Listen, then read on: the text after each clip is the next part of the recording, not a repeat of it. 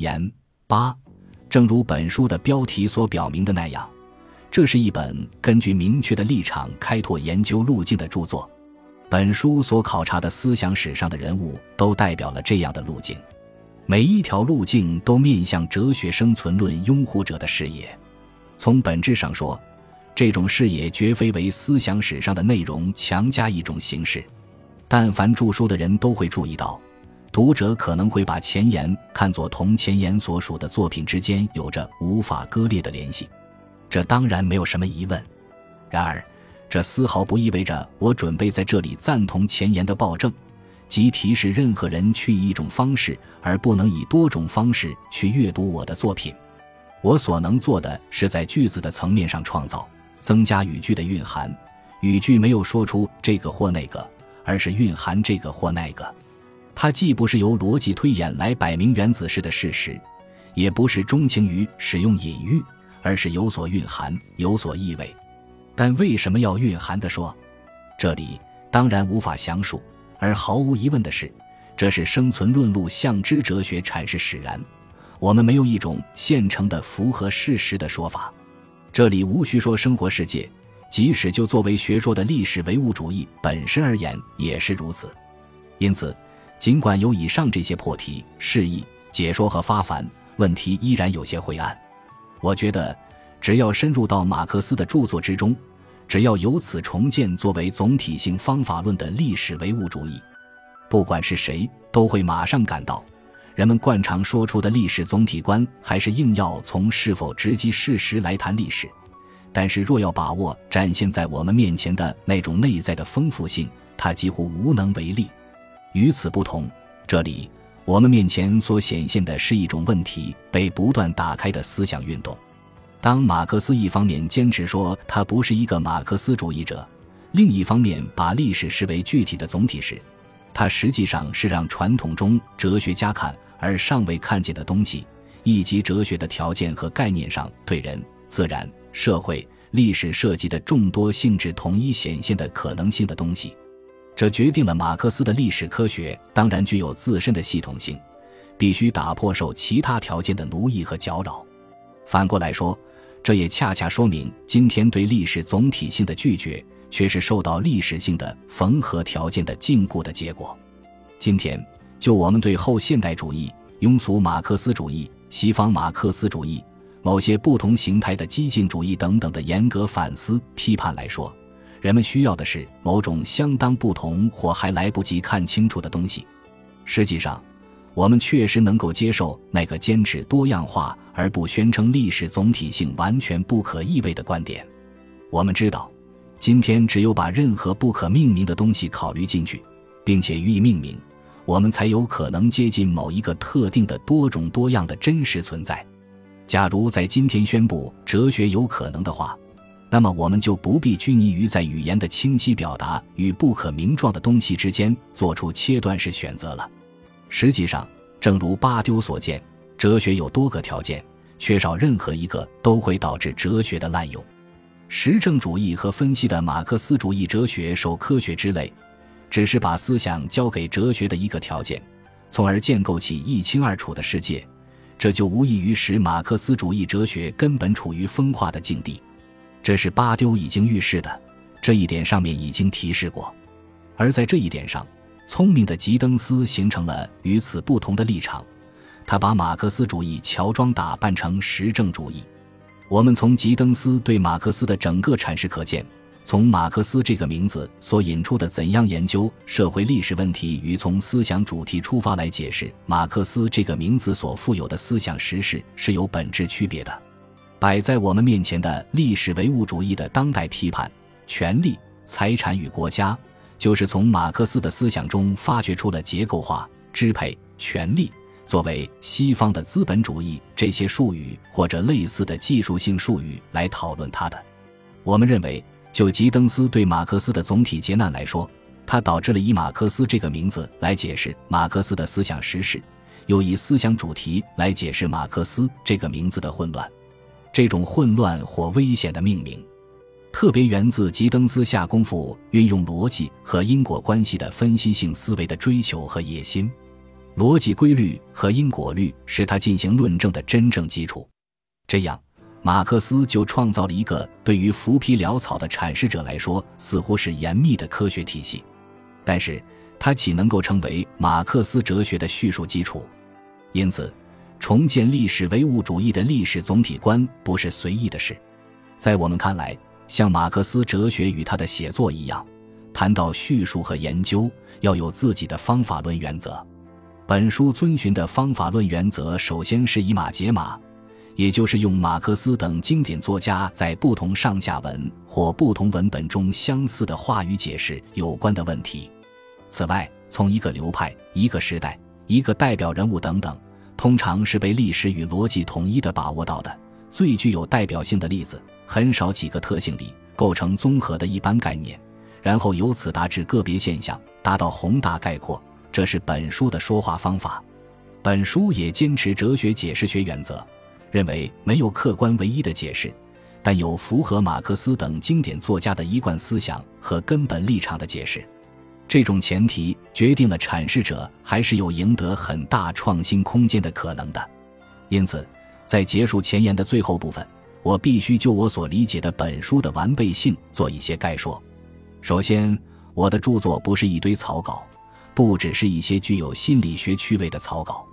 就这个问题，我们必须回归一些根本的原则。但是这并不意味着所谓我们必须根据原则的证据才能说这是对的，那是错的，或者说其说话的方式必须与正确说话的规范相符。否则，它只能表明真理的形而上学条件仍然决定着我们思维的根本世界。不，我相信。我需要有一些无条件真实的话语来决定，来调试那些赞同我的思考方式的人，即使称不上是在严格的世界观和严肃的生活准则意义方面。我们深知，严格的世界观和严肃的生活准则归属于古典理性主义。这一古典的理性主义所包含的组成部分，在我们看来，与我们生活在其中的世界部分产生冲突，是不会让人感到意外的。换句话说，有一种思辨的经验纳入我们问题的讨论以及解决问题的路径之中。当我们对传统思考方式提出质疑时，其说话的方式明显具有脱离正确说话方式的非规范的面相，同时它具有引导人们对惯用的语言实践提出质疑的反讽的特性。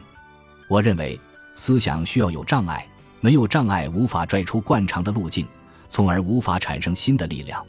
由于这个原因。本书的哲学探讨标以重建这一体验，通过它使人看到思想原本是建筑以及它所具有的记忆蕴含。众所周知，一段时间以来，哲学或思想已不能确定自身发展的方向。社会制度可以改变和另建，而关于世界革命和人类解放的理念是否需要重建？如果这样提出问题，那么理念就会在我们身上激发新感知。与后现代哲学解构总体化理念的指向一样，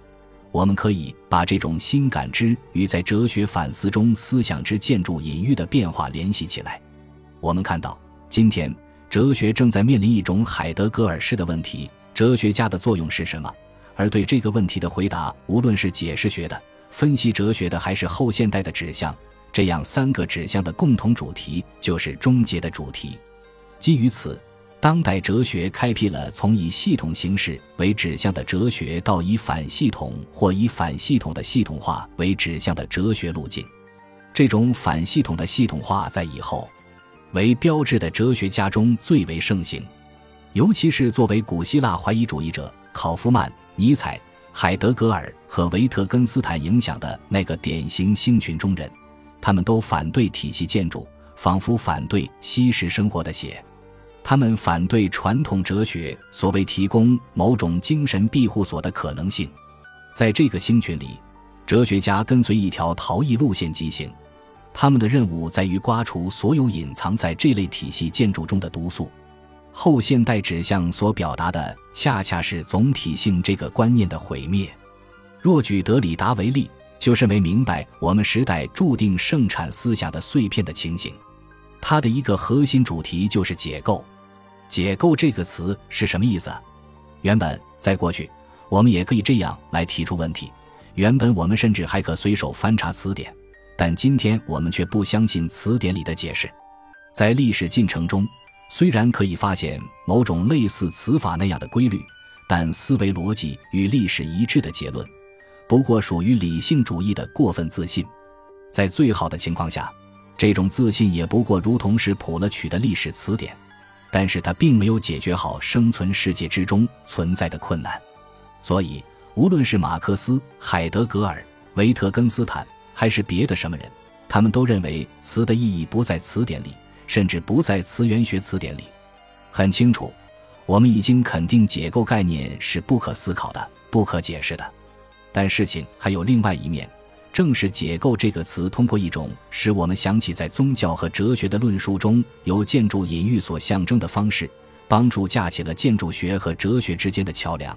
它使我们把上帝、哲学家和建筑师都看作建造者，每一方都有另两者的形象，在这里象征的和被象征的事物交织在一起。并据此来对能提供真正定居的基础良好的建筑概念提出疑问。